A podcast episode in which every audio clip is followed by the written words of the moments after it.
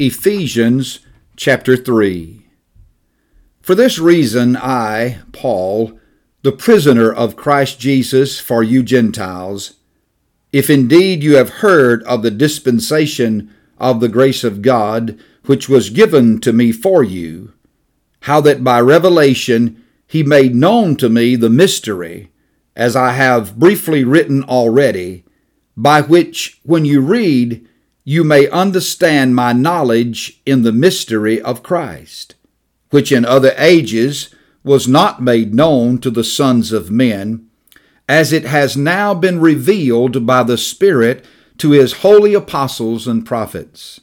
that the Gentiles should be fellow heirs of the same body, and partakers of his promise in Christ through the gospel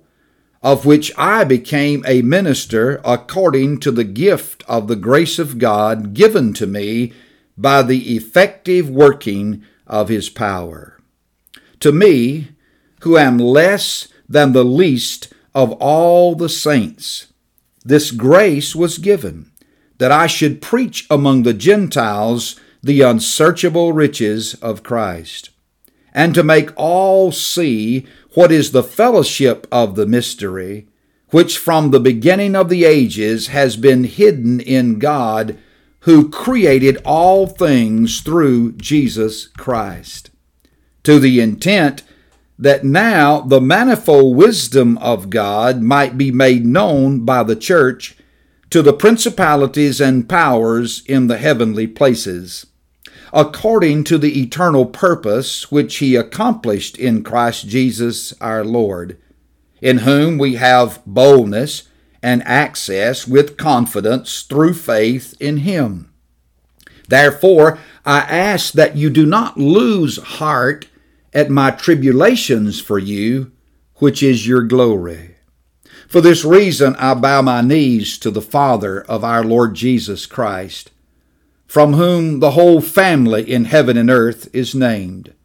that he would grant you, according to the riches of his glory, to be strengthened with might through his Spirit in the inner man,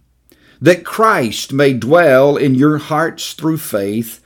that you, being rooted and grounded in love, may be able to comprehend with all the saints what is the width and length and depth and height to know the love of Christ which passes knowledge, that you may be filled with all the fullness of God.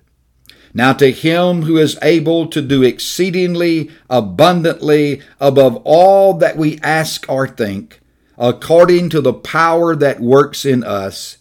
to him be glory in the church by Christ Jesus to all generations, forever and ever. Amen.